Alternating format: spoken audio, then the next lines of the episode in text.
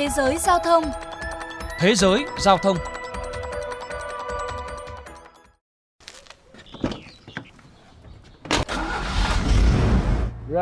Xe chạy tốt nhưng tôi không thể lái nó một mình.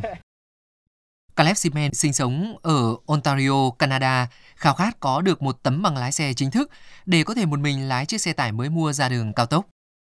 Simen đã vượt qua bài thi trắc nghiệm các kiến thức về luật giao thông biển báo để lấy bằng G1 hay còn gọi là bằng dành cho người mới bắt đầu lái xe vào năm 2020 trước thời điểm dịch Covid-19 bùng phát.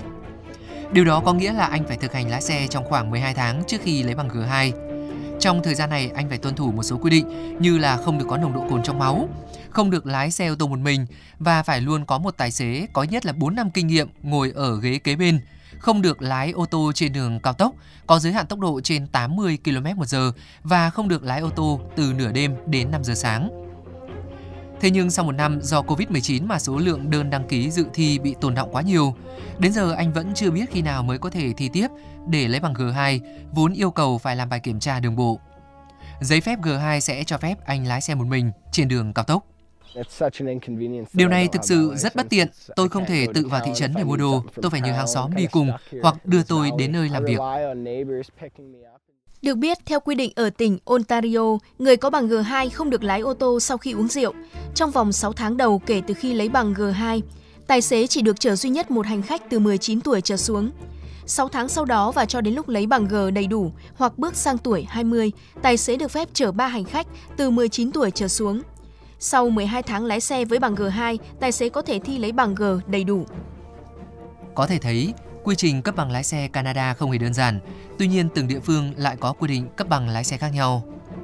Anh Nguyễn Minh Quân, 30 tuổi, hiện đang sinh sống và làm việc ở thành phố Moncton, tỉnh New Brunswick, cho biết anh đã có bằng lái ô tô ở Việt Nam nên khi sang Canada anh chỉ mất một năm, không cần chờ một năm để thi thực hành và có bằng đầy đủ. Còn thông thường, tài xế phải mất tối thiểu là 18 tháng. Trước tiên là lấy bằng level 1, cấp độ 1. Sau khi qua được bài thi lý thuyết, rồi tới bằng cấp độ 2 nếu qua được bài thi thực hành lái xe trên đường. Sau khi thi kỳ thi lý thuyết đã có một cái bằng là bằng 7.1. Đối với những cái người mà chưa có kinh nghiệm lái xe thì sẽ phải đợi từ 6 tháng cho đến 1 năm thì mới được thi thực hành. Tại vì là nếu mà bạn đi học lớp lái xe an toàn ở đây thì bạn sẽ được thi trong vòng 6 tháng kể từ ngày bạn thi đỗ lý thuyết. Còn nếu mà bạn không học lớp lái xe an toàn thì bạn phải đợi một năm thì bạn mới được thi bằng thực hành. Trong cái thời gian đợi đó thì bạn vẫn được lái xe nhưng mà phải có người có kinh nghiệm lái xe trên 3 năm ngồi bên cạnh. Trong khi đó, người có bằng lái cấp độ 2 được phép chở tối đa 3 người trên xe nhưng vẫn bị cấm lái xe ra đường trong thời gian từ 0 đến 5 giờ sáng như level 1, trừ khi có tài xế giám sát đi cùng hoặc trong trường hợp khẩn cấp. Sau một năm, bạn sẽ được đổi sang bằng full.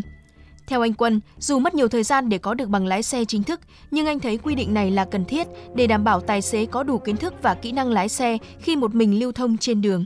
Cái này nó liên quan đến tính mạng con người, tài sản nữa. Tính mạng thì nó rất là quan trọng. Thành ra là cái việc mà càng luyện tập càng lâu để có một cái bằng full như thế theo mình là hợp lý. Tương tự tại Brazil, các tài xế cũng phải tham gia từ 9 đến 15 lớp học lái xe và chỉ nhận được bằng lái tạm thời trong một năm sau khi đỗ các kỳ thi phổ quát. Chỉ đến khi cam kết không có bất cứ vi phạm nào trong năm, họ mới được cấp bằng chính thức. Còn tại Nhật Bản, những người mới lấy bằng lái xe phải dán biểu tượng Shoshinsa hay Wakaba có hình mũi tên nửa màu xanh, nửa màu vàng ở trước hoặc sau xe trong một năm nhằm thông báo cho mọi người rằng sau vô lăng là người mới biết lái xe. Mong mọi người kiên nhẫn và thông cảm. Nhìn chung, việc cấp bằng lái ở nhiều nước mất nhiều thời gian và khá phức tạp. Việc xử phạt cũng thực hiện nghiêm khắc để tạo tính gian đe, do đó người dân rất có ý thức trong việc học thật, lái thật nhằm đảm bảo an toàn tính mạng cho bản thân và những người tham gia giao thông khác. Quý vị thính giả thân mến, còn tại Việt Nam, tiến sĩ Khương Kim Tạo, nguyên phó tránh văn phòng Ủy ban An toàn giao thông quốc gia cho rằng, người đã được cấp giấy phép lái xe, tức là đủ năng lực điều khiển phương tiện tham gia giao thông trên hệ thống đường bộ Việt Nam. Do đó, cần đảm bảo chất lượng từ khâu đào tạo, cấp bằng lái, thay vì căn cứ vào thời gian lái xe để đánh giá năng lực thì tôi nghĩ rằng là cái mấu chốt là cần dạy cũng như là hướng dẫn cho người lái xe phải biết kiểm soát cái điều kiện an toàn, sức khỏe người ta đến đâu, cái năng lực người ta điều khiển tốc độ đến đâu thì người ta chỉ được lái xe đến đấy thôi. Và kỹ năng lái xe cũng như là hiểu biết về luật pháp, các cái quy tắc lái xe, quy tắc ờ, tham giao thông, chúng ta phải dạy rất là kỹ để đảm bảo an toàn giao thông. Chuyên mục thế giới giao thông hôm nay xin được khép lại tại đây. Hẹn gặp lại quý thính giả ở những chuyên mục tiếp theo.